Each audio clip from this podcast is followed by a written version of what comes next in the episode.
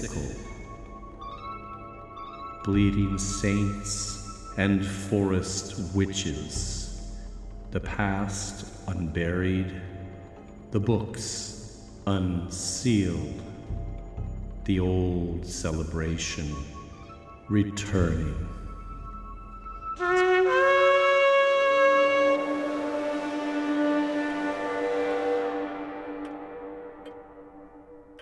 And welcome to my study. Please come in and have a seat.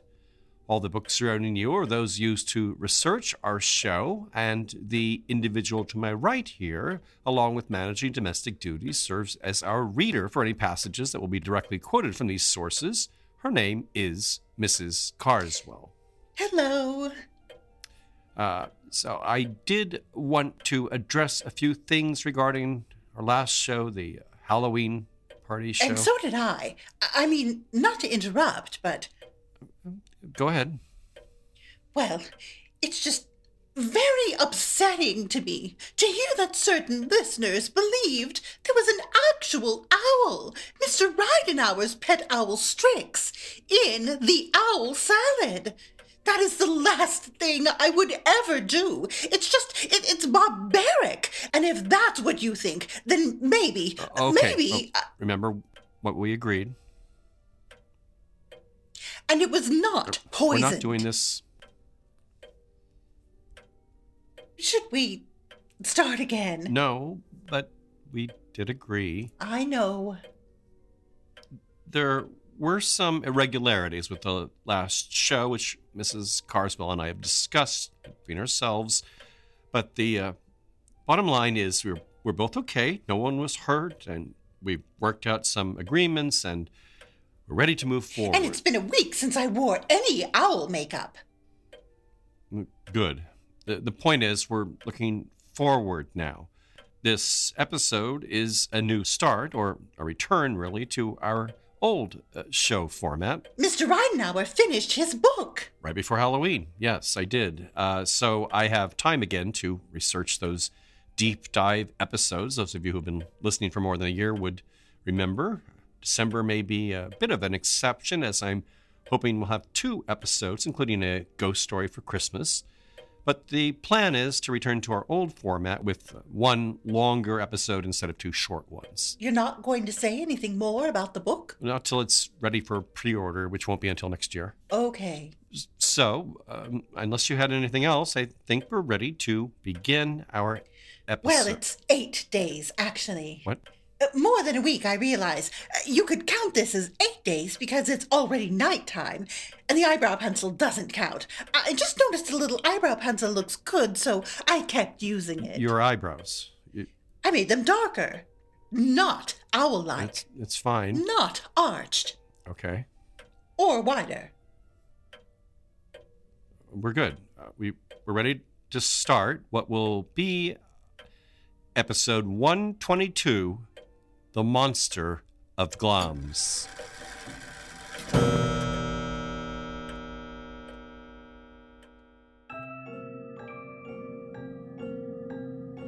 I am your host, Al Ridenhour, and this show, Bone and Sickle, examines the intertwining of horror and folklore in a historical context. I started the show as a way to further explore this area of intersection after writing my book, The Krampus and the Old Dark Christmas, and have recently finished the manuscript for a related volume. Bone and Sickle only exists thanks to the generosity of our Patreon donors who choose from a tantalizing array of monthly rewards, including shirts, mugs, dusty old things from the library shelves here, and access to monthly bonus episodes. I'll have more on all that at the end of our show.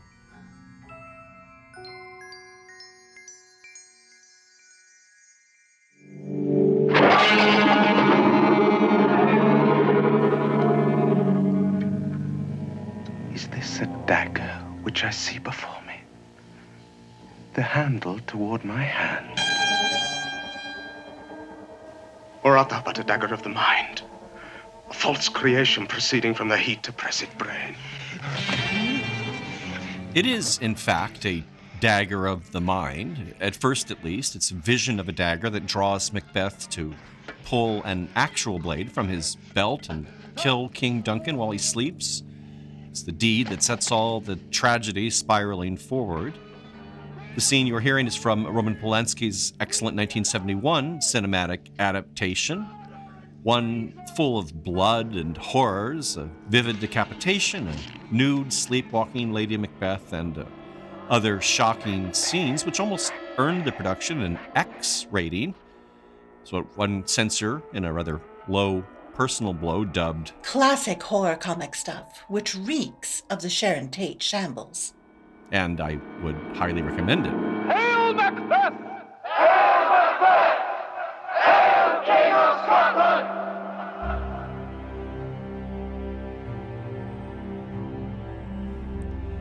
Glamis Castle, yes, the I isn't pronounced actually, is in eastern Scotland, about a 20 minute drive north from Dundee, and was supposed to have been the home of Macbeth.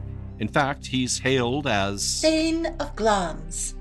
by the witches he encounters at the play's beginning. Uh, Thane uh, being a Scottish term for a feudal lord. Macbeth, however, is not the monster of Glamis, though we're going to get to that in a moment. Different sites within the castle are pointed out as the presumed location of Macbeth's murder of King Duncan. The armory is a favorite choice, uh, perhaps because a sword and shirt of mail said to belong to Macbeth are displayed there, which uh, might have you wondering about the actual historical figure, Macbeth. His uh, full name in medieval Gaelic I won't even attempt, but it's uh, anglicized as Macbeth McFinley, and his uh, biography only provides the loosest inspiration for Shakespeare's play. The death of King Duncan, for instance, occurred not in Glamis Castle, actually, and not while the victim slept, but on the battlefield in a skirmish against Macbeth's army. And this was in the year 1040, and one reason we know that it didn't occur in the castle was that the uh, castle wasn't built till 1372, and it was again rebuilt in the 16th century with further modifications over the next two centuries. But as to the monster itself, or himself, it's a slow evolution, different threads of folklore and fact coming together in recent centuries. We'll explore that process, but to jump ahead a bit and let you know its final form, here is a summary from a 1908 edition of the British Scholarly Journal Notes and Queries. The story was and is that in the castle of Glamis is a secret chamber. In this chamber is confined a monster who is the rightful heir to the title and property, but who is so unpresentable that it is necessary to keep him out of sight and out of possession. Other unkind names, including The horror of Glamis. Are sometimes used to describe this unfortunate figure. Thomas Lyon Bowes, heir slated to become the 11th Earl of Strathmore, officially only existed for a matter of hours and is listed in the Peerage of Scotland as Born and died October 21, 1821. But there are reasons to believe this may not have been true. This possibility and the location within the castle of his purported hideaway was a matter of intense speculation throughout the Victorian era. The Lyon Bowes family, later changed to uh, Bowes Lyon, was associated with the site since its construction in 1372 when Robert the Bruce made a gift to the family of the land, making it presumably the oldest inhabited castle in Scotland. The lord of the castle was created baron in the 15th century with the title of Earl of Kinghorn and Strathmore added in the next century. The late Queen Elizabeth spent much of her childhood in the castle, as it was and the ancestral home of the Queen Mother, Elizabeth Angela Margarita Bowes Lyon. This connection led to a greater scrutiny of the Bowes Lyon line, which included some interesting revelations, which we'll discuss later. The association with Macbeth isn't really related to the monster of Glamis, except in that it provides that bit of gloomy stage dressing for our main story. The legend of the secret chamber first appears not as a residence of a disfigured aristocrat, but as the eternal prison of a damned soul, namely that of a mythically wicked earl who displays a particular addiction to gambling. The room's location, however, is impossible to pinpoint, marked only by the sounds of a ghostly card game emanating from the walls. It's a place either supernaturally concealed or hidden between this realm and the next. The Earl in question is usually identified with the 15th century personage, Alexander Lindsay, Earl of Strathmore, and is known in castle lore as the Mad or Wild Earl and uh, less understandably as Earl Patey or the Tiger Earl, or most commonly Earl Beardy. The earliest printed version of the legend, provided in William Howitt's uh, 1847 Journal of Literature and Popular Progress, describes the Earl engaged in a frenzied night of gambling and. As he was losing dreadfully, swore an oath that he would play till the day of judgment, whereupon the devil suddenly made his appearance. and a sudden disappearance, with old Beardy and all his company. The room has never been found again, but the people believe firmly that old Beardy and his company are playing on, and will play till the day of judgment, and that on stormy nights the players are heard stamping and swearing in their rage over their play. An 1875 version from James Cargill Guthrie in his The Vale of Strathmore, Its Scenes and Legends, is uh, more melodramatic and has the Earl and his fellow gamblers so frenzied with drink and greed that they rather gratuitously damn themselves. With fiendish glee, they defiantly gnashed their teeth and cursed the God of heaven. Then, with returning strength and exhausting its last and fitful energies in still louder imprecations and more fearful yells, they deliberately and with unanimous voice consigned their guilty souls to the nethermost hell. Fatal words. In a bright, broad street of lurid and sulphurous flame, the Prince of Darkness appeared.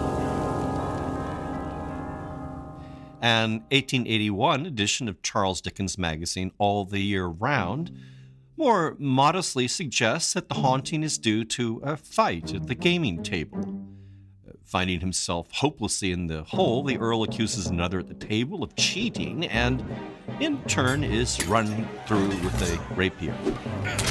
Presumably, he would be continuing his ghostly gambling in hopes of recouping his losses. There are also versions placing the events on Sunday, emphasizing that the game is forbidden on the Lord's Day. In these, the Earl is frustrated and attempts to find a playing partner, as those he asks are all a bit too pious. At his wits' end, he cries out that if no one else will indulge him, he would happily play with the devil himself. So, a mysterious stranger shows up shortly thereafter, and of course, he's eager for a game and just as eager to condemn Earl Beardy in ghostly form to repeat his Sabbath game every week into eternity.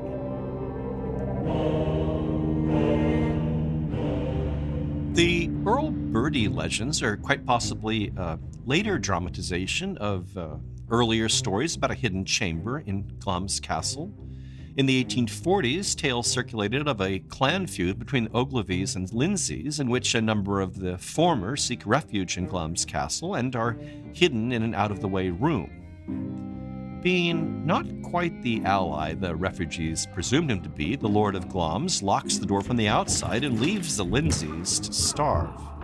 Quite some time later, the Earl of Strathmore, knowing nothing of this uh, history, orders the curiously locked room opened and is appalled to find it full of skeletons, quite unpleasantly disposed, as. Some had apparently died in the act of gnawing the flesh off their own arms. Or so it says in a 1912 account provided in the English Illustrated magazine. And thinking, uh, well, out of sight, out of mind, he resolves his uh, disgraceful skeletons in the closet situation by summoning masons to seal over the door and the room itself, leaving just a smooth stone wall. Now, as for the disfigured offspring said to occupy the secret room of Glamis, rumors began to circulate immediately after his birth. The announcement put out that the child had died on the same day he was born did not sit well with the midwife who delivered the child and left him in apparent good health.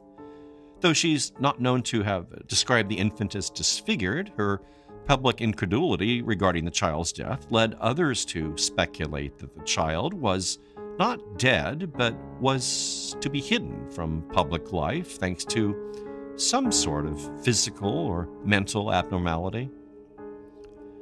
While rumors of this sort may have been percolating here or there, Walter Scott makes no mention of them when writing of his visit to Glamis roughly a decade later in 1830. Instead, he mentions the gloomy atmosphere associated with the place, thanks to Macbeth, and comments on it as he describes being left alone by his host in one of the bedrooms.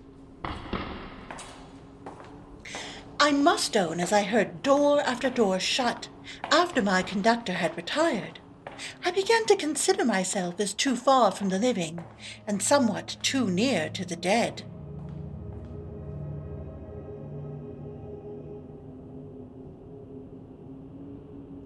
So it was in the 1840s and 50s the stories about a secret room began to appear, uh, some of them associated with that space to which Earl Beardy had been supernaturally confined, and others proposing that real room filled with skeletons of the Lindsay clan. The latter, a physical room, however, came to dominate the castle lore. An early account discussing a physical room has to do with an event that supposedly transpired in 1850 it was related to British diplomat Horace Rumbold during his visit to the castle in 1877. And by 1904, the account was circulating in British newspapers. It's regarding an attempt to locate this hidden room led by the wife of the 12th Earl. On a weekend during which her husband was away, the Countess and her guests fell into a heated discussion of the mysterious chamber, a topic on which the Earl stubbornly refused to enlighten his wife. And according to a 1904 Manchester paper, quoting Rumbold, Somebody hit upon the ingenious device of opening the windows all over the castle and hanging out of each of them a sheet or towel or pocket handkerchief. Soon innumerable white signals were fluttering in the summer breeze when Lord Strathmore unexpectedly returned. The results of this experiment, when viewed from outside the walls, were not recorded in this account, but have variously passed into history. It was either a single window in the tower left unflagged, or, according to others, there were four windows. If by this point you're wondering how a resident of the castle could possibly be unaware of one of its rooms, it's worth mentioning that in some of the older parts of the structure, the walls are up to 15 feet thick, offering plenty of space to accommodate hidden chambers and secret passages. A further story of the day, echoing that of the Lindsays sealed into a castle room, suggests something similar as an ongoing phenomenon. It first appeared in All the Year Round in an edition published in 1880, but uh, recounted an experience supposedly transpiring in 1870. It originates with Virginia Gabriel, an English singer, composer, and socialite was quite popular in her day and you're hearing a bit of her music now. During her extended stay at Glamis Castle, a casual comment made to her hosts was supposed to have solicited a mysteriously ominous response. In the morning, she appeared at the breakfast table, quite cheerful and self possessed. To the inquiry how she had slept, she replied, Well, thanks. Very well up to four o'clock in the morning. But your Scottish carpenters seem to come to work very early. I suppose they put up their scaffolding quickly, though, for they're quiet now. This speech produced a dead silence, and the speaker saw with astonishment that the faces of members of the family were very pale. She was asked if she valued the friendship of all there, never to speak to them on that subject again. There had been no carpenters at Glamis Castle for months past. Alongside this all the year round passage, there are other tales attributed to Gabriel, the sources of which are harder to pin down. According to one of these, the house steward, Andrew Ralston, made known during her stay that he would never overnight in the castle. This was dramatically demonstrated when a heavy snow fell, blanketing the roads leading in and out of the property with several feet of snow. Though the Earl pleaded with Ralston to pass the night in one of the many unused rooms, Ralston adamantly refused. And instead, all the servants, who had already retired for the evening, were roused from their sleep and marshaled into an effort to tunnel through the drifts, digging out a path to Ralston's home, which was no less than a mile distant. Also, according to another one of these accounts attributed to Gabriel, while the Countess was not privy to the secrets of the hidden chamber, the information had been revealed to Ralston, a situation which greatly frustrated the Countess. After enduring her persistent and desperate requests to disclose the secret, Ralston was said to have sternly addressed her thus Lady Strathmore, it is fortunate that you do not know it, and can never know it, for if you did, you would not be a happy woman. From Gabriel's story of the nocturnal workman's noises has been inferred that the chamber was intermittently opened and resealed, and something similar was reiterated four years later in John Henry Ingram's 1884 volume, The Haunted Homes and Family Traditions of Great Britain. It mentions the curious treatment of a stonemason who's discharged from his services at the estate. Having discovered or been suspected of discovering more than he should have, was supplied with a handsome competency upon the conditions that he immigrated and preserved inviolable secrecy as to what he had learned. In 1904, the New York Sun also ran a story, likewise implicating stonemasons. On one occasion, a young doctor who was staying in the castle professionally found on returning to his bedroom that the carpet had been taken up and relaid. He noted that the mark of the carpet was different at one end of the room. By moving the furniture and raising the carpet, he laid bare a trap door which he forced open and found himself in a passage. The passage ended in a cement wall. The cement was still soft, leaving the impress of a finger. He returned to his room and next morning received a check for his services with the intimation that the carriage was ready to take him to the station for the first train. According to Glamis lore, the frustration of the Countess of the Twelfth Earl would have been experienced by all the wives taken into the family, as secrets were only disclosed to male heirs, with certain exceptions made of necessity, the house steward, and of course stonemasons when needed. The mystery wasn't even to be brought up by other members of the household. Rose Leveson Gower, Countess Granville, the aunt of Elizabeth II, recalled this in the 1967 biography, The Queen Mother's Story by James Wentworth Day. We were never allowed to talk about it when we were children. Our parents forbade us ever to discuss the matter or ask any questions about it. My father and grandfather refused absolutely to discuss it. A sort of ritual is supposed to have developed around the passing of the revelation from father to son, as mentioned in the haunted homes and family traditions of Great Britain. On the night before he attains his 21st birthday, the heir, who bears the courtesy title of Lord Glamis, is solemnly initiated in the terrible mystery by the reigning Earl and his factor. Factor here is the Scottish term for house steward. And it's assumed this initiation involved leading the uh, trembling heir through whatever concealed passages had been opened for the occasion, down the dripping stone corridors to an encounter with whatever lay within. Claude Bowes Lyon, the 14th Earl and maternal grandfather to Elizabeth II, appeared to struggle under the weight of this secret, according to society writer August Hare, who saw him bearing an ever sad look. In Wentworth Day's biography, the 13th Earl is said to have grimly answered some busybody's query. If you could even guess the nature of this castle's secret, you would get down on your knees and thank God it was not yours. And the diplomat, uh, Horace Rumbold, who provided our towels in the window story, reflected on the apparent burden borne by the 13th Earl, relating that his son, having likewise noticed this effect on his father, wished to beg out of the ritual on his upcoming 21st birthday, pleading, That his immediate initiation not being indispensable, he preferred to wait until it should become so. Now, I'm sure you're wondering what kind of being was supposed to have been detained in this mystery room. You wouldn't be alone. From the 1880s through the turn of the century, all of Britain was asking that same question. While the sight of the room's occupant was denied to all but a handful, noises he made could be heard by all.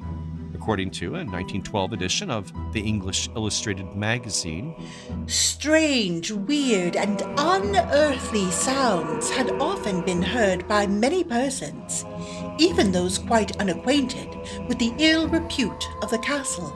A startling description of the occupant's physical appearance is offered in an August 1883 edition of the Daily Telegraph. He stood eight feet in height. His head and the upper part of his body resembled that of a toad. His skin was marked with black and white splotches, and his hands were webbed. He could not speak or hear, but his eyes were bright but wild. He never showed signs of reason. The article claimed that he had died the previous year at the age of 92, one of the many articles suggesting that the mystery was, in fact, at an end, but it was the only one offering such a vividly audacious description of the room's occupant. The idea of a toad like prisoner at Glamis was so outrageous and absurd that it stuck in the public consciousness and was seized upon and further elaborated. By 1931, an edition of the Omaha Sunday Bee News, probably recirculating in a British story, uh, claimed that Once in a century, as a punishment for some past sin, the oldest son of the family is born a monster of toad like form and is kept in the secret chamber until he dies. A 1939 edition of the San Francisco Examiner took the ball and ran with it. Legend says that the monster is toad like in form, with terrible claws and very dangerous to encounter. Some say that it lives for a hundred years, when another monster is born again in fulfillment of a curse. One writer says that the entrance to the monster's chamber is through a secret door in the wine cellar. And from there, the article proceeds to spin out a story in which the Earl leaves a banquet to retrieve from the wine cellar a special bottle of claret, apparently making a wrong turn along the way and bumping into the Toad Man. His guests are shocked at his appearance when he returns. His clothes were torn, his face was bloody, and he showed every sign of having been in a violent struggle with somebody or something. At this late date in the story's evolution, Scottish legends seem to have been merging with the horrors of pulp magazines. In fact, the Glamis myth was already being colorfully embroidered by 1884, as detailed again in The Haunted Homes and Family Traditions of Great Britain. Another wild suggestion is that owing to some hereditary curse, like those believed to rest on many well known families, at certain intervals a kind of vampire is born into the family of the Strathmore Lyons. It is scarcely possible to destroy this monstrosity. It is therefore kept concealed till its term of life is run. But it might be remembered, even monsters need nourishment and this secret chamber at Glamis is only visited once in a generation. The idea that the room's occupant was extremely long lived, surviving generations or even centuries, remained a fringe element of the lore for some time, as did the suggestion that it was somehow vampiric. The most objective, or at least objective sounding, description of this mysterious figure appears in the previously mentioned uh, 1967 biography of the Queen Mother, the author's interviews with the Earl of the time and other members of the Bowes Lyon family produced this description. He was a creature fearful to behold. It was impossible to allow this deformed creature of humanity to be seen, even by their friends. His chest an enormous barrel, hairy as a doormat. His head ran straight into his shoulders, and his arms and legs were toy like. I suppose that sounds fairly toad like, a hairy toad, at least.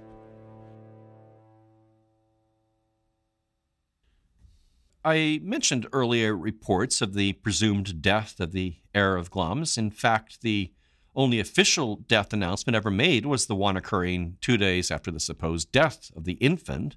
But it was widely expected that upon the death of the adult heir, the whole mystery would eventually be revealed. Even from the late 1800s, the public was becoming frustrated at all this secrecy, and they wanted to know if a toad man did indeed live in that secret chamber or whatever secret the family was willing to reveal. Charles Dickens complained of it. There was generally much talk of the old story being exploded at last. Gay gallants in lace ruffles, Beaux, bucks, bloods, and dandies have, until their 21st birthday, made light of the family mystery, and some have gone so far as to make after dinner promises to tell the whole stupid story in the smoking room at night. This promise has been made more than once. It has been pledged in Burgundy and Tokay, in Lafitte and Champagne, in steaming toddy and in cooling lemon squash. But it has never been kept. And so, getting fed up with the mystery, a writer for the New York Times in 1882 announced his belief that the heir had died a week or two ago at a very advanced age. And again, the New York Times, 22 years later in 1904, uh, that the necessity of keeping secret and secluded one or more chambers no longer exists. By the time Wentworth Day interviewed the 16th Earl for his 1967 book, the dreadful burden of the family secret was no longer carried. The Earl declared that he knew not a thing. It may have died with my father or with my brother, who was killed in the war. And if there was a being at the time, it certainly wasn't being fed, which is an alarming prospect in itself. While I've been largely discussing the monster of Glamis as an evolving bit of folklore, one could make the case that there's more to it than that. Apart from this mythic room, there have been documented discoveries of previously hidden features within the castle, the 1912 uh, article I cited earlier from the English Illustrated, for instance, relates that. Not many years ago, a splendid old fireplace, whose existence had been previously unknown, was accidentally discovered in the drawing room. And on another occasion, when some alterations were in progress, a secret staircase was revealed and a 17th century diary kept by the third Earl of Strathmore, Patrick Lyon, mentions a closet designed within the charter room, or a small chamber accessed from the charter room, the construction of which necessitated considerable trouble as the digging through passages from the new work to the old. And uh, lest you still insist that secret rooms are just some device of Gothic fiction, I would point you to a 1901 volume, which I found myself getting lost in as I prepared the show. It has the charming title Secret Chambers and Hiding Places historic, romantic, and legendary stories and traditions about hiding holes, secret chambers, etc. The most common use of such rooms is providing hiding places for Catholic clergy, giving them the name priest holes. Priest hunters, designated by the crown, were dispatched to a state suspected of Catholic sympathies and would often bring with them carpenters and stonemasons with a special eye for suspicious handiwork, possibly signifying a hidden chamber. These chambers were often built adjacent to a fireplace in order to share a chimney so that the uh, smoke sent up by the fires, by which the occupant warned himself, wouldn't betray his location. T. F. Thiselton Dyer, in his 1895 volume, Strange Pages from Family Papers, mentions a particularly impressive, ingeniously concealed room in an estate near the English village of Plumpton. Behind the great chimney piece of the hall was a deep recess used for purposes of concealment, And it is said that one day a cavalier horseman, hotly pursued by some troopers, charged into the hall, spurred his horse into the recess, and disappeared forever. In Scotland, such rooms were also used to hide members of the Jacobite risings of the 18th century, and examples can be found in the castles of Fyvie, Elphinstone, and Kemnay House, all of which have their own secret chambers. So, while the existence of a hidden room in Glamis Castle would not be out of line with what can be found elsewhere in Britain, other factors that seem to support the idea that an error might be hidden within it. Something often mentioned is that there's no marked grave for the newborn Thomas Lyon Bowes, who is said to have died on the day he was born. Given the high rates of infant mortality in the day, however, funeral customs would not necessarily have demanded this, but this absence certainly does nothing to quell the rumors. More significant, really, is the fact that two other members of the Bowes Lyon family were actually hidden away shortly after World War I, not in a stone chamber, but a psychiatric hospital. Sisters Nerissa Bowes Lyon, born in 1919, and Catherine, born in 1926, were both severely disabled and never learned to speak and they were both placed in Royal Earlswood Hospital in 1941. And this hardly seems to be strictly a matter of uh, practical necessity or better care, as all connections with the family seem to have ended precisely at this point. There are no records of the Bowes Lyon family providing anything beyond the monthly payments, and no record of visits or even communication with the girls. And an intentional erasure of their existence is further suggested in the listing for the sisters in Burke's Peerage, the definitive source of genealogy for Britain's titled nobility since 1826. It listed Nerissa and Catherine as having died in 1940 and 1961, respectively, when in fact they died in 1986 and 2014. All of this went generally unnoticed until 1987, when The Sun broke the story with the headline Queen's cousin locked in madhouse. And this unpleasant story periodically resurfaces, as in 2011 with the Channel 4 documentary The Queen's Hidden Cousins, and more recently was brought up in a 2020 episode of Netflix's series The Crown. Buckingham Palace won't comment on it, referring queries to the Bowes Lyon family. Whether or not all this real world skullduggery really supports the claims about the rightful heir of Glamis and the chamber, the legend would inevitably thrive thanks to its mythic or literary power. The trope of the monstrous child hidden by the father is as old as the story of King Minos and the Minotaur. Produced by a coupling of the king's wife and beast, the half man, half bull offspring was confined in a maze built by Daedalus to spare the king from the sort of shame feared by the Bowes Lyon family. And the Glamis story conformed nicely to themes that were presented in Gothic literature of the day the old castle, corrupted or degenerate aristocracy, ancestral curses, and secrets.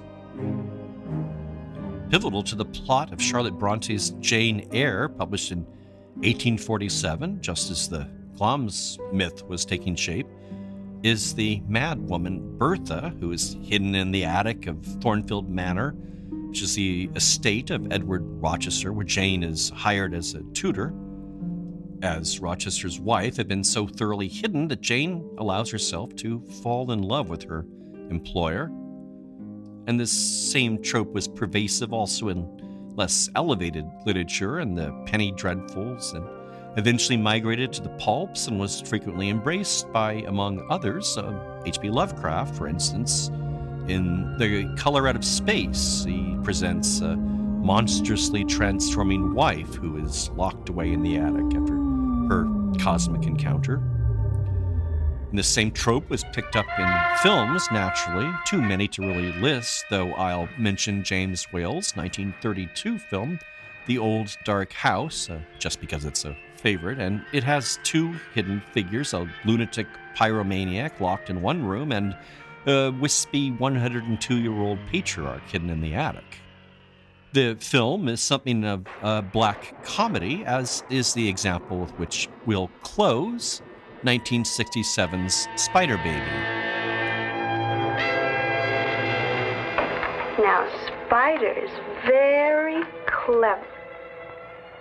She very cleverly drains the vital juices from the bug's body. It's a delightful film, known primarily as a late career vehicle for Lon Chaney Jr., who plays a chauffeur for a wealthy family on the decline, uh, both uh, financially but also biologically, as all family members are afflicted with something called the Merrye syndrome, which causes age regression in those afflicted, the three orphan children, that is, for whom Chaney acts as caretaker. There are two women who behave like 10 year olds, one who likes to play spider. I Guess I have to sting you now. And a brother who's regressed further to a pre speech stage, and he's played by Sid Haig, the actor now better known for portraying uh, Captain Spaulding in the Rob Zombie films. But it doesn't stop with that sort of regression. reverting to a pre human condition of savagery and cannibalism. And this would be where our trope comes in uh, Aunt Martha, Aunt Sarah, and Uncle Ned, who remain locked in the basement or under the floorboards, actually, for most of the film, remaining unseen as the remains of the children's victims are fed to them. They are cannibalistic, of course. Looky!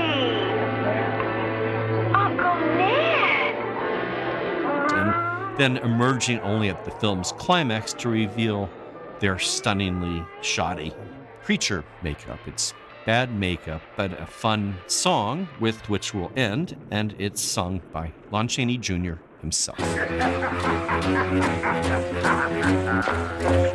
and moans and bats and bones and teenage monsters in haunted homes, a ghost on the stair, a vampire's bite. Better beware, there's a full moon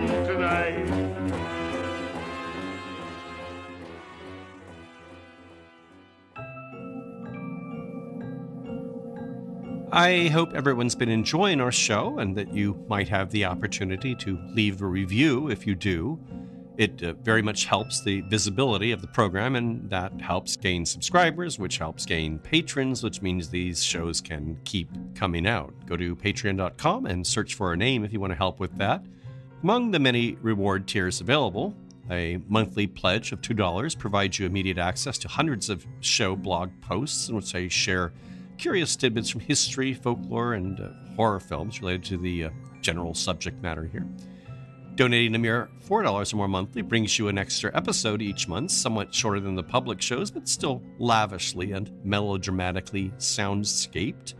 Other rewards include downloads of those show soundscapes, what's heard under the narration, the show scripts, my Krampus book, various t shirt and mug options, and unique and hand packed mystery kits.